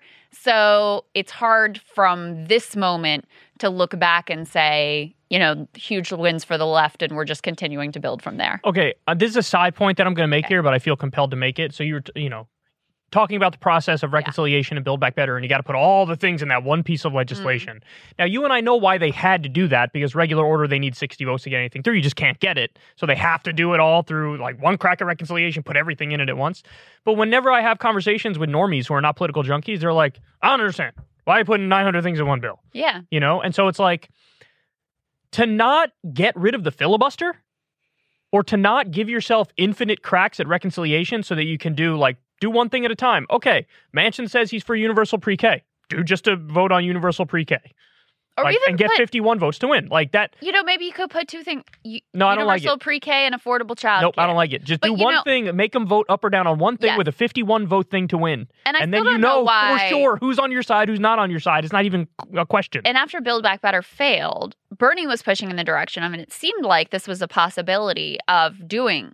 Okay, fine, then we're going to do these up or down votes, Biden and at least get it people, against it at least get people on the record. Well, I think what has happened is, and I honestly, I don't even follow the ins and outs of this as closely anymore because it all seems like completely fruitless. it is yeah. But Manchin has like, you know, sort of shown enough ankle to to make them think like, oh, maybe we can still get something through the reconciliation process when obviously none of it is ultimately going to happen. But, you know, this assumption that it had to be done all million things into one bill, I don't even think that's true because remember there was a ruling from the parliamentarian saying that you could do multiple reconciliations more so than what they had initially thought. Now, I I understand the reconciliation process is cumbersome and it's onerous and it takes some time to get through. They could change But- all of that. Well, They have the ability to change all of that with 51 votes. right. That's so the dirty little secret. You could change it. You could change it with just 51 votes. it feels what you gotta like Democrats once again like they created this own their own little Yes, cage of like, well, we only can pass it through this one very The specific process. Oh, the process is so way. tough. We could change the process Right. really easily, but And the, process is so tough, and we're against changing that process. Right. And then the other thing that happened is because it was all lumped together, then the whole discourse about it in the media became about the price tag rather than about the specific Well, policies. The media always would have found a way to go after it. But True. if you do it like I You suggested, like Bernie suggested, right? If you do it like I suggested, like Bernie suggested, but you either do it through abolishing the filibuster and needing 51 votes to get it through, or just doing more cracks of reconciliation, then it's really hard to spin it if it's just a vote on universal pre-K. Yeah. Well, and here's the other thing is at the beginning of the administration, there was a lot of political pressure to get the checks passed and some basic relief through because the economy was still really going through it. I mean, we're still going through it in certain ways, but the economy is really still going through it there at the beginning and they needed to pass a relief bill. They could have put a few longer term permanent programs in there. I mean, at the very least, they could have made the child tax credit permanent instead of for one year, which was like the worst of all po- possible worlds. That was another direction. The other thing that was a total tactical screw up was, of course, separating out the infrastructure piece and the Build Back Better piece. So, like, if we're going to do the big, giant, stupid bill nobody understands, at least put all the pieces together, including the pieces that the corporatists want to try to keep them in. The, the strategy they pursued was literally the worst possible strategy in order to try to get this thing done. And then you know they act like they're so impotent and there's nothing that they can do. And the thing that we always try to point out is like even if you were to accept their framing that you have to follow the parliament and you can't get rid of the filibuster you have to do it through reconciliation all these things you still look at it and go you could do executive orders on student loan debt on on marijuana on healthcare there are a lot of things that you could personally do that you don't need joe manchin or Kyrsten Sinema or the republicans or the parliamentarian in order to get done but they don't want to do it Well, that's why it always comes back to the same question. Is it impotence on purpose? Like, is that the point? yeah Like, I really think originally Joe Biden, he didn't want that whole Bernie bill, that $3.5 trillion. So he liked the fact that there was a Kyrsten Sinema and a Joe Manchin who would be like, I don't like a lot of these things, let's change it. And Biden would be like, oh, you twisted my arm. Yeah, let's take out like half of it. Because he wanted like half of it out. What he didn't bank on is and Manchin saying, I actually don't want any of it. I just want the traditional infrastructure bill because it's filled with filled with corporate pork. Yeah. That's the only thing I want. Then Manchin, uh, then Biden was like, "Oh, shoot, that was a little too much. I didn't want all that." But yeah, the things he could do through executive order, he just doesn't want to do. well He doesn't want to eliminate student loan debt. He doesn't want to legalize marijuana. He doesn't want to free the nonviolent drug offenders. You go through that. He doesn't want to do it. If he wanted to do it, he would do it. He doesn't want to do it, which is like, fuck him. I'm Well- not saying that to defend him. I'm saying that to go after him and say you're terrible. You're going to lose. eh, you know, and you earned it. Like, what do you expect? What do you is- expect? the irony is that these people don't have principles or care about anything other than winning, like electoral winning. And even that, they only care about winning insofar as it doesn't like upset the donor class. So yeah, within the narrowest confines, we care Right, about winning. Like, right. we have to win, but also not piss off Pfizer and not piss off Goldman Sachs. And it's like, well, then you're not going to win. right you're and not going to they, win. i mean they don't have a principle like they don't have a guiding mission or plan or things that they are really committed to that they're going to try to get done so like you know at the beginning of build back better when you've got the the list of policies that are are cooked up by Bernie, who was the only person who at the beginning of this administration like had a fucking clue about what he actually wanted Right, to do. mhm. Right. So Bernie Mhm. comes in with, okay, here's what we're gonna do. And Biden never there was never any indication of what his priorities were, what he cared about, what was like a red line for him, what was like, I absolutely must get free community college or whatever into the bill. You would hear these whispers around Washington, like, oh, he actually really likes free community college. And then it'd be stripped out the next week. So it, he didn't actually care about any of these individual programs. He cared about getting some kind of a bipartisan win, which he got through his infrastructure thing. And you can see how magical that has been for him in the polls and what an No, amazing difference it's made for everybody in the country. Nobody cares about that thing. And it was woefully inadequate. And then when it came to Build Back Better, there was nothing that he was going to go to the mat for because he doesn't care about any of this. All he cares about is like his positioning and how does this look for my legacy and what does it mean for the next election. And only again within the confines of what does it mean for the next election as long as I'm not pissing off like these people who give money to the Democratic Party. So it's sad. Very sad. All right, let's wrap it up on that horrendous note. Okay. Uh, love you guys. Go subscribe on Substack. Five dollars a month gets you the video of the show, and it gets it to you a day early. You could sign up for free on Substack and get the podcast version free, the audio version a day later. So we love you guys. Thank you to everybody who is uh, part of our Substack. You mean the world to us. We love you, and we'll talk to you soon. See y'all next week.